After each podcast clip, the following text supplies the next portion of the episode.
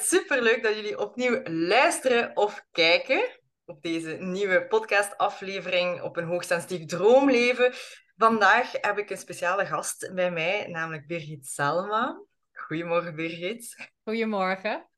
Zij komt vandaag haar ervaring ook delen met ons op de podcast. Zij heeft een heel inspirerend verhaal. We hebben elkaar leren kennen op een event van Amy van de Putten. En daar zijn we elkaar eigenlijk een beetje op het lijf tegengekomen. We kenden elkaar eigenlijk ervoor niet.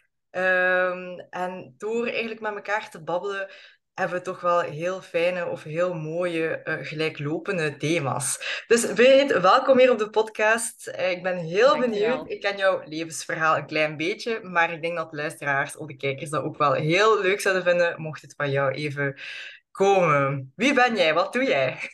Oh, ja, dat is zo mooi om dat dan even heel kort uit te drukken, want je verandert natuurlijk continu. Tenminste, ik ben iemand, ik kijk altijd naar hoe kan ik groeien, hoe kan ik dit, hoe kan ik dat. Wie ben ik nu? Ja, ik ben nu ondernemer. Mijn bedrijf heet Birgit Selma. Ik mentor vrouwen eigenlijk die willen uitbreken uit hun leventje met een goede baan, vaak een snel leven, in een bepaalde structuur zitten die in Nederland en ook wel in België, vooral het stadsleven, heel gewoon is, om het zo maar te zeggen. En die voelen ergens van, nou ja, ik vind het er toch eigenlijk niet zo heel fijn. Er mist gewoon iets, het klopt niet. En wat is deel van mijn verhaal? Ik ben zelf zo iemand geweest. Ik heb als headhunter gewerkt, heel lang in Amsterdam. Ik kwam daar strak in pak op mijn hakjes. Maar ik voelde me eigenlijk best wel eenzaam. Weet je, ik deed het goed. Soms was het ook heel zwaar. Soms deed ik het een keer niet goed. Ik was altijd bezig wel met duiken, met dromen over reizen. Ik leefde echt voor de vakantie en voor avontuur. En ja, dan was het weer heel moeilijk als ik eventjes vrij was geweest, dan weer in dat kantoor, in dat stramien. En tot jank aan toe soms. Er kwam ook een stukje HSP bij kijken, wat ik in eerste instantie nooit wist. Dus daar zit onze link. Maar ook gewoon dat dan... weet je, het klopte wel wat mijn hart zei. En uiteindelijk heb ik dat dus gevolgd. En dat is een long story short. Ik denk dat ik dan... Anders ben ik er een half uur aan het praten. Maar ik heb het dus allemaal opgegeven. Ik ben dus als duikinstructeur gaan werken 2 jaar. Toen ben ik ook mijn eigen onderneming gestart. En tegenwoordig woon ik in België. Ja. Ja, juist. Precies, ja. En de liefde geëmigreerd. Ja. Ik vind jouw verhaal zo inspirerend. Ik vind het heel herkenbaar ook voor mezelf. Omdat ik ook vroeger in een loondienstjob zat, waar dat ik eigenlijk niet gelukkig was. En dat vraagt ook wel enige moed en kracht om daar door die weerstand te gaan, om dan toch wel voor jezelf daarin te gaan kiezen. Wat is voor jou daar de doorslaggevende factor in geweest, om die stap te durven en kunnen zetten? Het overlijden van mijn vader begin 2016, dat was gewoon heel pijnlijk. Ik heb gewoon, toen dat gebeurde, kijk, in het begin gaat het allemaal wel en zo, maar ik was toen 31 en die high roller job en net het jaar daarvoor heel goed gedraaid en the sky was the limit. Birgit, wat gaan we volgend jaar doen? Welk team ga je leiden? Wat ga je doen? Zei ik, ja, dat is wel een probleem. Het gaat niet zo goed met mijn vader. Dus misschien komt hij volgend jaar te overlijden. En dat was 4 weken later. Maar ik ben gewoon gecrashed. En ik ben maar een paar weken ziek thuis geweest. En dat is pas een half jaar daarna of zo. Dan komt die rouw en zo. En de dingen. En ik merkte dat ik gewoon niet meer helemaal goed kon functioneren. Dat lijkt een beetje op een burn-out. Maar het is gewoon verdriet, hè. Wat eruit moet komen. En dan is het heel moeilijk om 40 plus uren te werken. Want ik werk tot 40 tot 50 uur in de week. On the phone, bam, bam, knallen in een kantoortuin ook nog eens. En ik trok dat gewoon niet zo goed. Maar ik heb dat nog 2 jaar gedaan. En 2 jaar nadat mijn vader is overleden, ik had een sabbatical aangevraagd, ben ik dus gaan reizen. Ja, toen dacht ik, nou, nu ga ik echt mijn duikinstructeur vet. Nu hoef ik 3 maanden niet naar kantoor. Nu ga ik eindelijk backpacken in Australië. Dus toen ging ik in mijn eentje, ging ik daarheen. I had the time of my life, weet je. Best thing I ever did. Het is echt fantastisch. En toen kwam ik terug en toen werd ik met Bombari binnengehaald, manager van een nieuw team. Ik had mijn oude dingen al weggegeven. En ik zeg gewoon, ik ben gewoon eerlijk geweest al na een maand van, ja, ik voelde het niet helemaal. Ik vind het niet zo leuk. En ik merkte dat ik weer helemaal zo... Gewoon al die vreugde, al die joy en dat geluk, die vrijheid. En dat ik ook eigenlijk dat verdriet kwijt was. Het werd allemaal weer besmeerd met een met een saus waar ik niet van hou of zo. Ja, ik weet niet. Ik bedenk deze metafoor. Het werd allemaal weer zo meh. En toen hoorde ik de hele tijd, I want to break free. En ik zelfs als ik 's nachts wakker werd, dan hoorde ik dat als ik naar het toilet moest. En toen dacht ik, oké, volgens mij is dit de hint. Want ik heb mijn hele leven altijd liedjes in mijn hoofd die me iets willen zeggen of zo. Ja, toen 2 maanden later zeg ik, ik doe het niet. En toen heb ik opgezegd. Ja. Wat iedereen ook zei, ik heb het gewoon gedaan. En toen ben ik lekker gaan duiken. Ja. Ga je dan akkoord? Ga je dan ook akkoord met de stelling van dat om die stap te durven zetten, dat de pijn groot genoeg moet zijn? Ja, helaas wel. Al probeer ik toch mijn potentiële klanten te overtuigen om niet tot dan te wachten door mijn verhaal te delen. Maar niet iedereen leert door iemand anders ervaring. Dat is met Human Design. Sommige mensen moeten eerst zelf pijn hebben voordat ze gaan bewegen.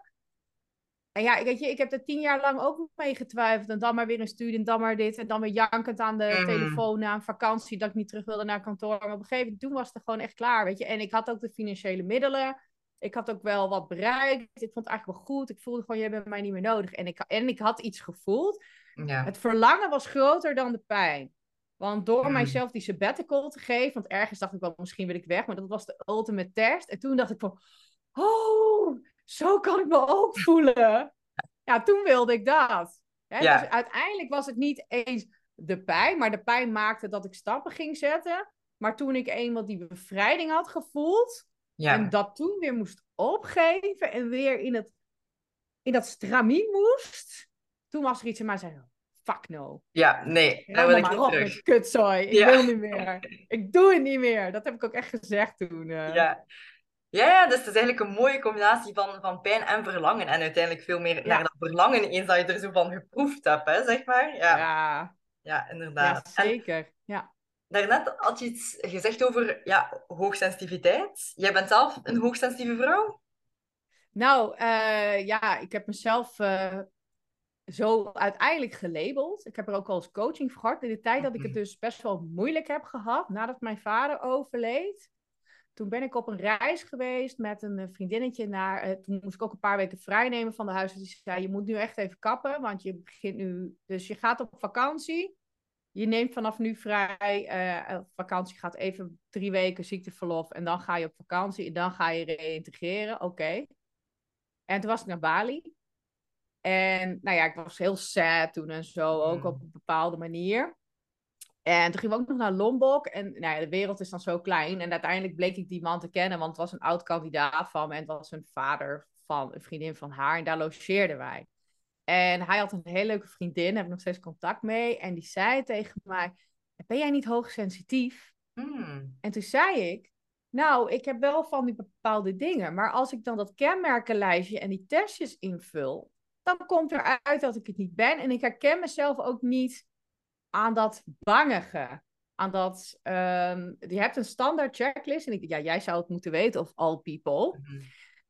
Als je... dat lees, dan zijn er een heleboel dingen waarop ik nee kan zetten, omdat ik dus best wel bold ben.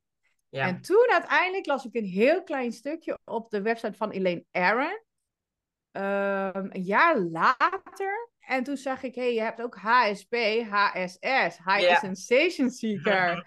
En toen vulde ik die test in. Toen dacht ik, oh my fucking god, ze had gelijk. Alleen...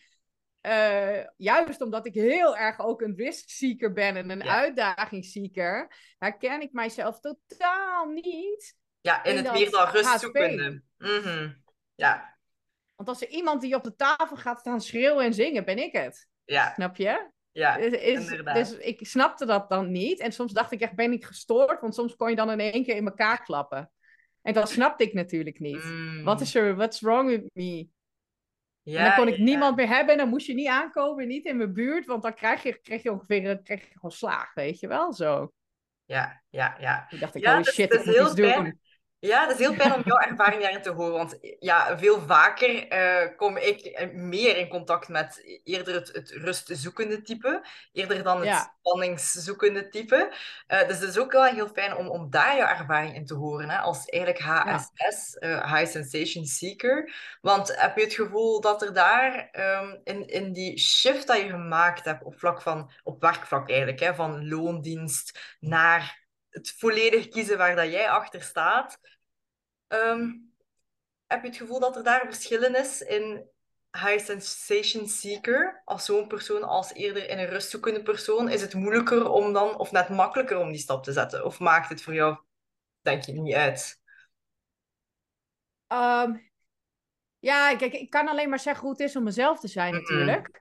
Dus jij kan het denk ik objectiever bekijken aan de hand van mijn verhaal vergeleken met jouw klanten of jouw eigen verhaal. Ik weet niet, ben jij rustzoekend meer zelf?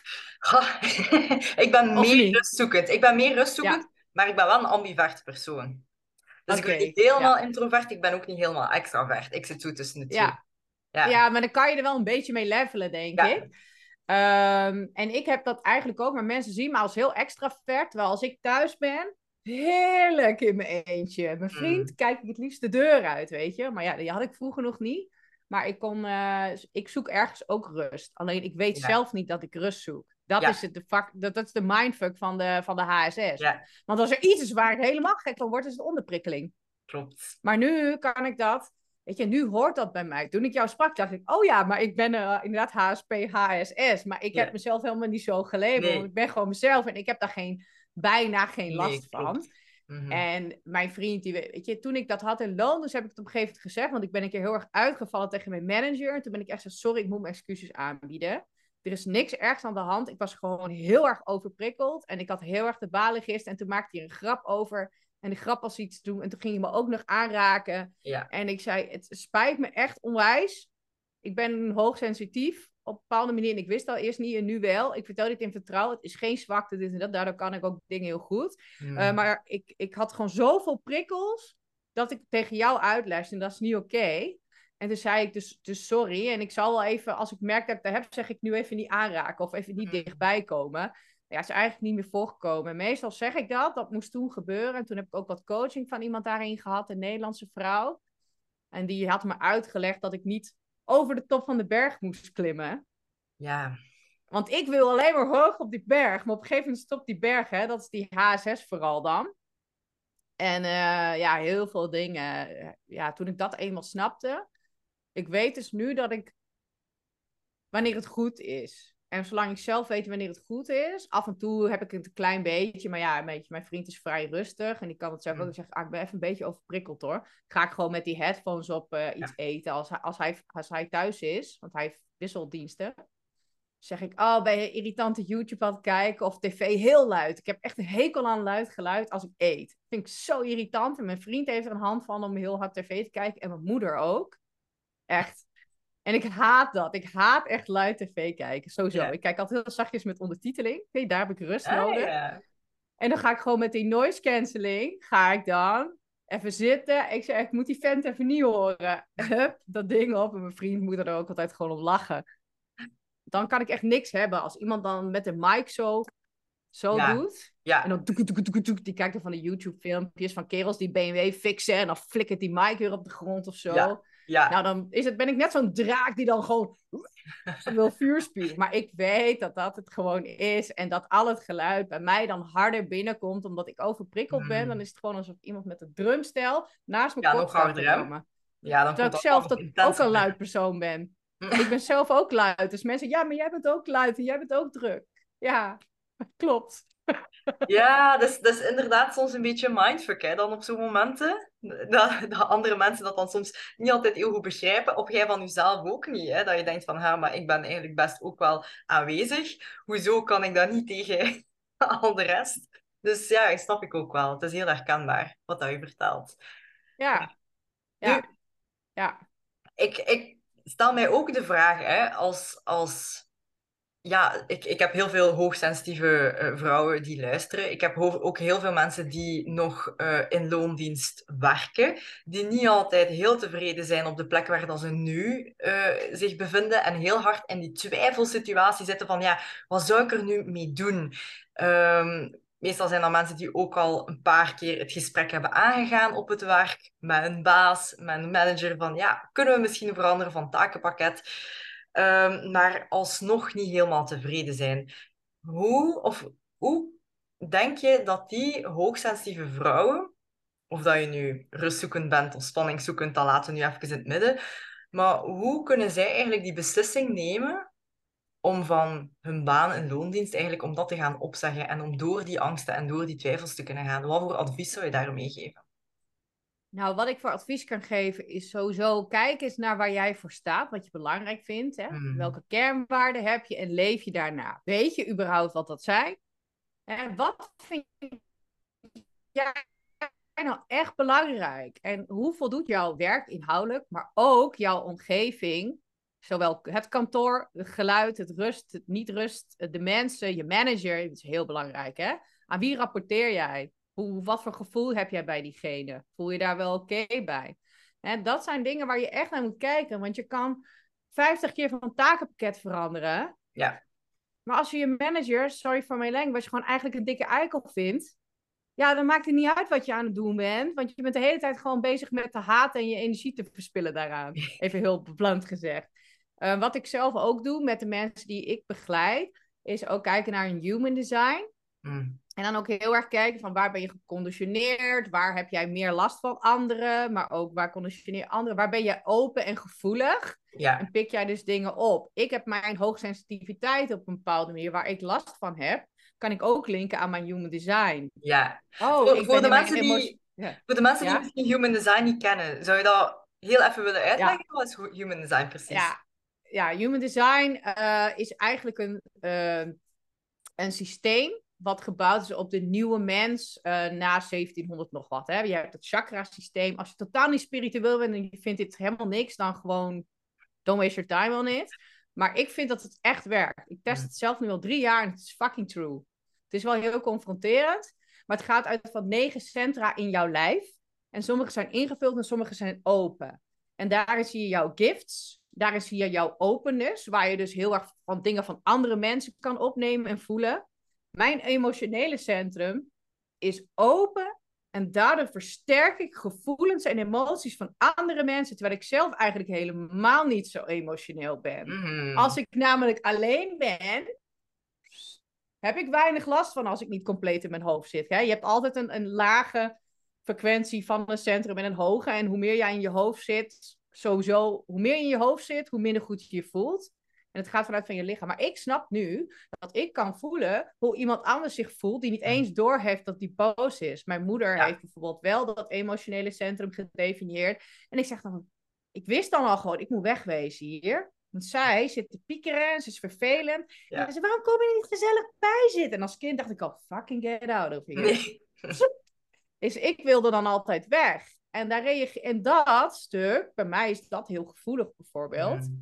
En het hele hoofd en alles is open, dus alles komt maar binnen. Dus ik heb zelf het idee, weet je, het is niet een science van hoe het zit, maar ik zie wel die hoogsensitiviteit, die speelt meer op als ik veel in mijn hoofd zit en als ik overprikkeld ben. En dat werkt ook door op die open centra. Ja. Dus dat is ook heel interessant, de heel combo. Moeilijk, ja, en nou ja, dat heb ik zoiets van, verdiep je in human design.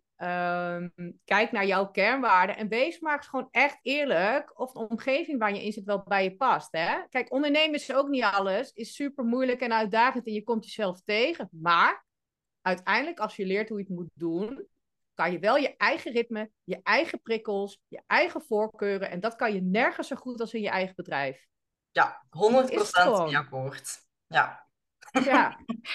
Ja, ik denk, daarom zijn we ook ondernemers geworden, denk ik. Hè? Onze eigen regels en waarden en al die zaken zelf te gaan bepalen. Ja. Daarom doe je het ook voor die vrijheid, hè? Waar eigenlijk iedereen zo hard naar verlangt. Misschien even een side note. We willen daarbij niet zeggen dat als je nu een loondienst werkt, dat je sowieso ondernemer moet worden. Het moet iets zijn dat bij jou past. Evengoed is dat een andere job in loondienst, waarbij dat je ook vrij en oké bij voelt. Ook perfectly fine. Want het gaat over hetgeen wat dat goed bij jou past. En hoe kunnen mensen volgens jou hun passies, hun talenten, hun waarden daarin gaan onderzoeken? Nog los van de human design? Wat kunnen ze daarin gaan doen? Ja.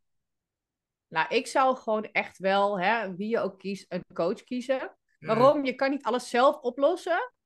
En advies van familie, vrienden, collega's, heb je geen reet aan. Even heel bot gezegd. Ik denk dat ik misschien de meest botste podcastgast van je ben. Maar dat is het Nederlandse. Je hebt er niks aan, want mensen kijken door hun bril en ze projecteren dingen op jou, van wat ze in jou zien. Ze zien in jou de collega die niet kwijt willen, de dochter waarvan ze niet willen dat ze het risico neemt om te gaan ondernemen. Want die veiligheid, daar zitten zoveel dingen over, die kunnen jou niet helpen. Als ik had gedaan wat mijn familie en vrienden mij hadden aangeraden, zat ik nog steeds op die job en ging ik elke zondagavond janken in mijn bed en omdat ik weer moest. Snap je? Dat werkt niet. Uiteindelijk moet je die voice van binnen moet je leren horen en kijken wat is echt waar en wat is gewoon onrust. Ja. En je hebt iemand nodig die dat spiegelt en die met jou doorneemt. En er zijn meerdere wegen naar Rome, maar ik zou echt iemand zoeken. Als je herkent heel erg een HSP, dan zou ik zeggen van nou, ga naar jou toe voor de HSP-dingen. Want dat is ook al gewoon als jij snapt waar je prikkels van krijgt en waar niet. En welke omgeving goed voor jou is. Ja. En soms is het helemaal niet inhoudelijk het werk. En dan zoek je naar andere taken. Maar het is gewoon dat jij knettergek wordt van die kantoortuin. Ja, dat absoluut. Je daar niet tegen kan. En als je meer denkt van oké, dat is nu allemaal wel oké, maar ik weet het gewoon echt niet. Ja, praat met mij, praat met iemand die ervaring heeft en ook heeft getwijfeld en hoe die daar doorheen komt. En het proces is voor iedereen anders en het is heel persoonlijk. Dus ik kan niet zeggen, er is 3 stappen die je meteen moet nemen en dan heb je het gefixt. Ja, zo werkt het niet. Ik heb er zelf ook 10 jaar over gedaan om uiteindelijk die stap te nemen. En jij hebt er waarschijnlijk ook een tijd over gedaan. Ja, absoluut. Ja. Als niet maanden heb ik daarover gedaan. Ook omdat ik daar alleen in stond. Hè? Dus ik denk, met iemand die voor jou die eerlijke spiegel kan aangeven, kan tonen, kan je veel sneller en ook met veel meer zelfvertrouwen die stap zetten. En zoals dat je zegt, hè, net zoals hoogsensitiviteit en welke coach dat je daar onderzoekt, verschillende wegen leiden naar Rome. De persoon of de coach of de therapeut, de psycholoog, whatever, wie dat die persoon ook mag zijn, moet jou aanstaan. Onder stijl, onder face, onder alles eigenlijk. Hè? Dus daarom vind ik het zo waardevol om je ook hier op de podcast uit te nodigen, omdat mensen ook kunnen intunen met jouw energie, van is Birgit dan iemand voor mij, ja of nee? Is het iemand anders? Is het bij Celine? Maakt niet uit. Zolang dat je wel gaat gaan intunen bij jezelf, vind ik, van waar word ik toe aangetrokken? Ja. Inderdaad. Ja, wat resoneert, wat voelt goed. En niet van wat denk ik dat ik moet doen. Dat denken, dat is een beetje overrated. Ik kan ook aanraden, ga mediteren. Ja, ik doe zelf Vipassana meditatie, hardcore. Ooit een cursus voor gedaan in Thailand, 10 dagen niet praten. Maar er zijn tegenwoordig zoveel apps. Ga een keer ademen 's ochtends. Doe een geleide meditatie van maar 3 minuutjes. De drempel heel laag, zodat je ook leert om naar binnen te gaan. Hè? In plaats van met alles en iedereen bezig te zijn. Want dan krijg je rust. Ja, en dan kan je ook echt wel inchecken in je lichaam van hoe voel ik mij en wat wil ik vooral. Als je ongelukkig voelt, als je onrustig voelt, als je telkens opstaat met een kutgevoel en denkt van ik moet terug naar mijn werk, dan klopt er iets niet. En dan mag je daar wel naar kijken in de plaats van dat te gaan vermijden. Hè? Want het is maar door te doen en niet intunen dat je eigenlijk aan het vermijden bent. Hè? Kijk het aan, hoe verrot het ook voelt, hoeveel pijn het ook doet. Kijk het aan, observeer het, jank af en toe, even hard huilen is gewoon hartstikke goed, want dan komt het eruit. Dan zit het maar vast in je lijf en dan is het er maar uit en dan doe je dat gewoon lekker thuis. En dan hoef je niet uit te vallen tegen iemand omdat je er helemaal klaar mee bent. En dan hoef je niet helemaal jezelf op een moment laten zien hoe je jezelf niet wil laten zien. En dan schaam je weer achteraf, hè, wat ik toen had. Ik vond het echt heel verschrikkelijk dat ik zo tegen iemand op kantoor had gedaan. Ik dacht, shit, straks denk ik dat ik gek ben. Ja. Ik vond mezelf ook een beetje gek. Ja. Of hoe heel onprofessioneel van mij. Ja, dan ga je zelf ook nog haten. En dat is niet nodig. Je moet alleen even inchecken inderdaad, what's going on? Ja. Inderdaad. En ik denk dat onze algemene boodschap ook wel is van je hoeft dat ook absoluut niet alleen te doen. Als je overweegt om je job op te zeggen, of als je zelf gewoon wilt onderzoeken van wat is er, hoe kan ik mij gewoon in het algemeen wat gelukkiger voelen, alsjeblieft, spreek één van ons beiden aan. Wij hebben allebei ervaring, we hebben het allebei doorlopen. We hebben natuurlijk elk onze eigen specialisaties, maar ook daarin stuur ons gerust een berichtje. Ik denk dat mensen jou ook gewoon op Instagram kunnen vinden. Ja, zeker. Ja, Birgit Selma en de ad, je kan het toch wel onder de podcast zetten, is @BirgitJegulal. Hoe je dat schrijft, daarom heb ik mijn bedrijf Birgit Selma genoemd, maar ja. Ik zet alle gegevens sowieso in de show notes. Dus spreek ons aan als je twijfelt, is het nu bij Birgit, is het nu bij Celine, is het nu bij iemand anders? Wij helpen u heel graag mee in die zoektocht, maar doe het vooral niet alleen. Ja. Want dat is gewoon een heel lange weg anders, heel pijnlijke weg. Precies, dus, je kan altijd een keertje sparren. Hè? Ik geef bijvoorbeeld een gratis adviesgesprek. Ja, dan zit je echt nergens aan vast, maar dan kan je gewoon even voelen van, is er wat van mij? Slaat het ergens op wat het tegen me zegt? Even om te lachen, maar weet je, dat kan gewoon. Ja. Er is altijd een manier om even te testen of het water de juiste temperatuur is voor je. Ja, inderdaad. En die sparringssessie bij jou is volledig gratis, volledig vrijblijvend. Dus niets houdt je tegen om dat niet te doen. Hetzelfde voor mij kan je ook doen. Dus voilà, bij deze kunnen we hier afronden. Birgit, ik wil u heel graag bedanken voor jouw openheid. Ja. Om ook jouw verhaal hier te delen, tips te delen al. Dus apprecieer ik heel hard. Dankjewel, ik vond het echt heel leuk. Dankjewel voor de uitnodiging.